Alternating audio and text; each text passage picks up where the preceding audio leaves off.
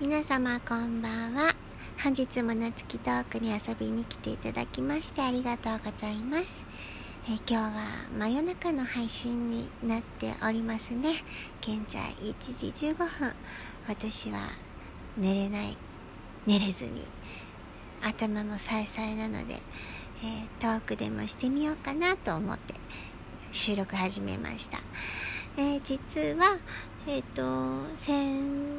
日の、えっと、23、24日は、えっと、ピアノデュオカプリスという私が、えー、黒田由美ちゃんと、えー、組んでいるピアノデュオのグループなんですけど、そちらのレコーディングに入っておりまして、えー、アレンスキーの組曲1番と、あとラフマニノフの組曲1番、幻想的絵画という、えーどちらもロシアものの作品になるんですけれどもうんどちらの曲も叙情的な感じで、えー、私たちの今までコンサートとかでも大事にしてきたあの2つの組曲を、えー、収録いたしました。でやっぱりあのコンサートと変わと違ってやっぱりレコーディングっていうのは一つ一つの音が残るわけですから、えー、やっちゃえみたいな。まあ最後はそんな感じになってましたけど私は。なんですけどやっぱりちょっと一つ一つも作品を作るっていう感じで丁寧な仕事とかも入ってくるので。なんかもう1日目の時点で体がバッキバキになっててえ腰とかつっちゃってる？みたいな。あとなんか左手首のああの小指の付け根の筋肉？手のひらの小指の筋肉がねなんかね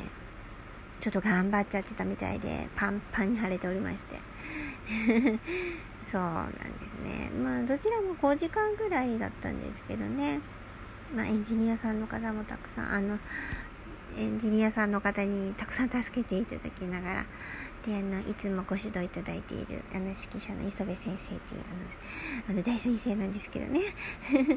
あのずっと監督として付き添っていただきまして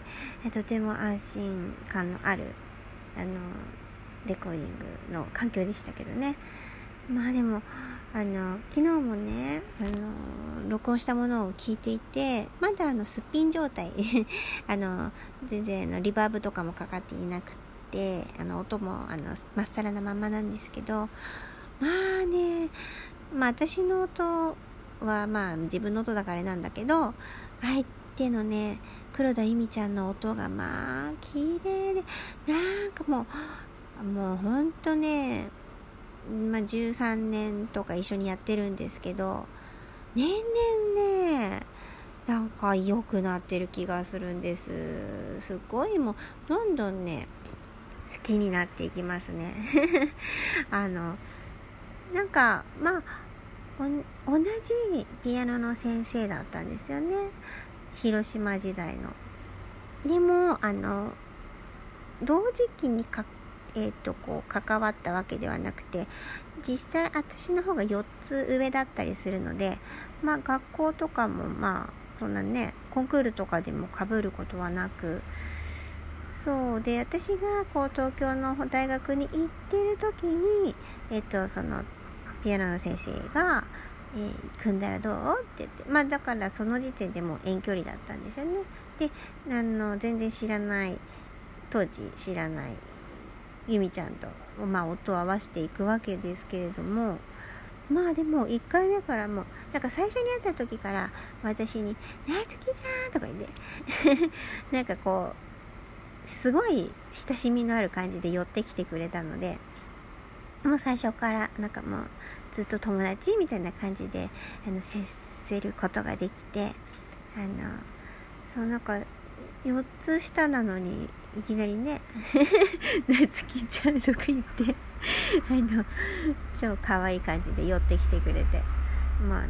ちょっとね面白い人ですよね。そう。私もね結構変わってるって言われてるけどもう絶対由美ちゃんのがあのちょっと一見ね普通に見えるんだけどすごい面白い人ですね。なんかね一人っ子の偏見を持ってはいけないんだけどまあ超マイペースな感じで、えー、面白いですよ。そう。でねあその頃から、まあ、最初に弾いたのがなんかショスタコビッチの組曲だったんだけどそっからなんかいろいろたくさんいろんな曲を、うん、年1回のコンサートで、えー、培ってきてで今回何気に初めてあのレコーディングっていう感じで。まあ秋頃に CD ができれば完成すればいいなと思ってるんですけどなんだけどまあ何せね遠距離コンビなので、まあ、打ち合わせとかいろいろもろもろ、まあ、2人で一緒にやりたいのであのまあね行ったり来たりなのかな、うん、なのでちょっと普通のあの普通のグループよりは時間がかかってしまうと思うんですけどね。でも完成が私もとっても楽しみで、えー、今回ねちょっとあのお急ぎ気味で決めちゃったのであのちょっと準備不足とかもあの自分たちではあの思ったんですけどでも精一杯あのやれることはやってなんか結果的にとてもいいものが取れたので おかげさまで良かったです。そうでなんかこうレコーディングってやっぱ普通でも疲れるんですけどあのゆみちゃんやっぱり体がねあのまあ前のいつかのトークでも話したんですけどあのがんがんサイバーさん なのでまあねあのちょっといろいろ体の変化とかもあるのでとても大変だったと思うんですよね。うん、でこう前回の時もコンサートの後にちょっと体調を崩したって言っててで今回もなんかね連絡が「大丈夫?」って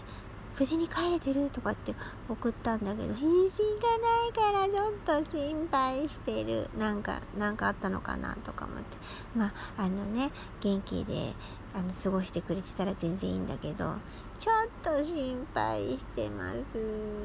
無事に帰れたのかな。うん。なんかね私も結構ぐったり来てたからな。で今日もねだからやらなきゃいけない曲はまだ他にいっぱいあるから先になのに風呂見とかしてたんだけどなんかうん。今日ちょっとこういう気分じゃないかもとか思ってちょっと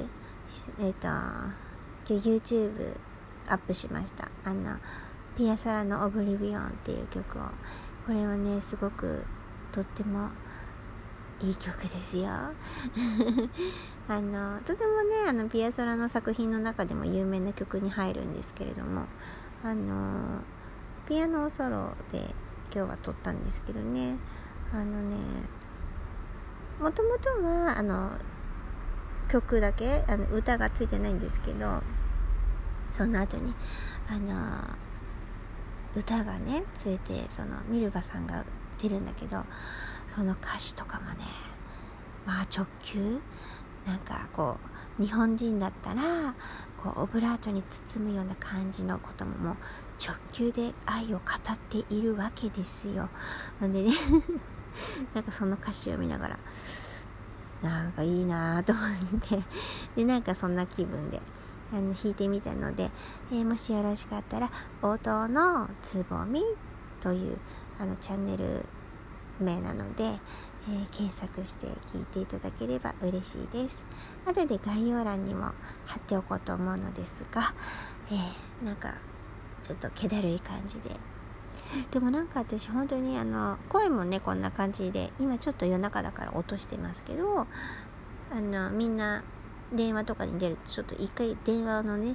こう電話を離すって言いますからね耳から。声のトーンでね。ギャーってなるからね、うん、なんだけどあのそうあの実は実はっていうかねもう結構ネクラなんですよね。であのあのラインナップとか見てもらっても分かると思うけどあんまりカラッとあのこう爽快な曲はなくて結構 あの結構あのしみる曲が多いですよね。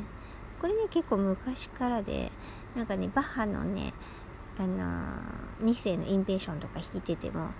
明るい蝶なんだけどなんか全部モールで弾いてたみたいです。よく考えたらなんか結構すごいですよね。だけどね結構何でもモールで弾いちゃう子だったみたいです。うんあのそうもともと持ってるなんか感覚がモールなんでしょうね。あの落ち着くんですよ。そうまあそんな感じで今日はお届けいたしました、えー、また明日も。元気な一日を過ごせますように。皆様もお体お気をつけください。では寝てみます。おやすみなさい。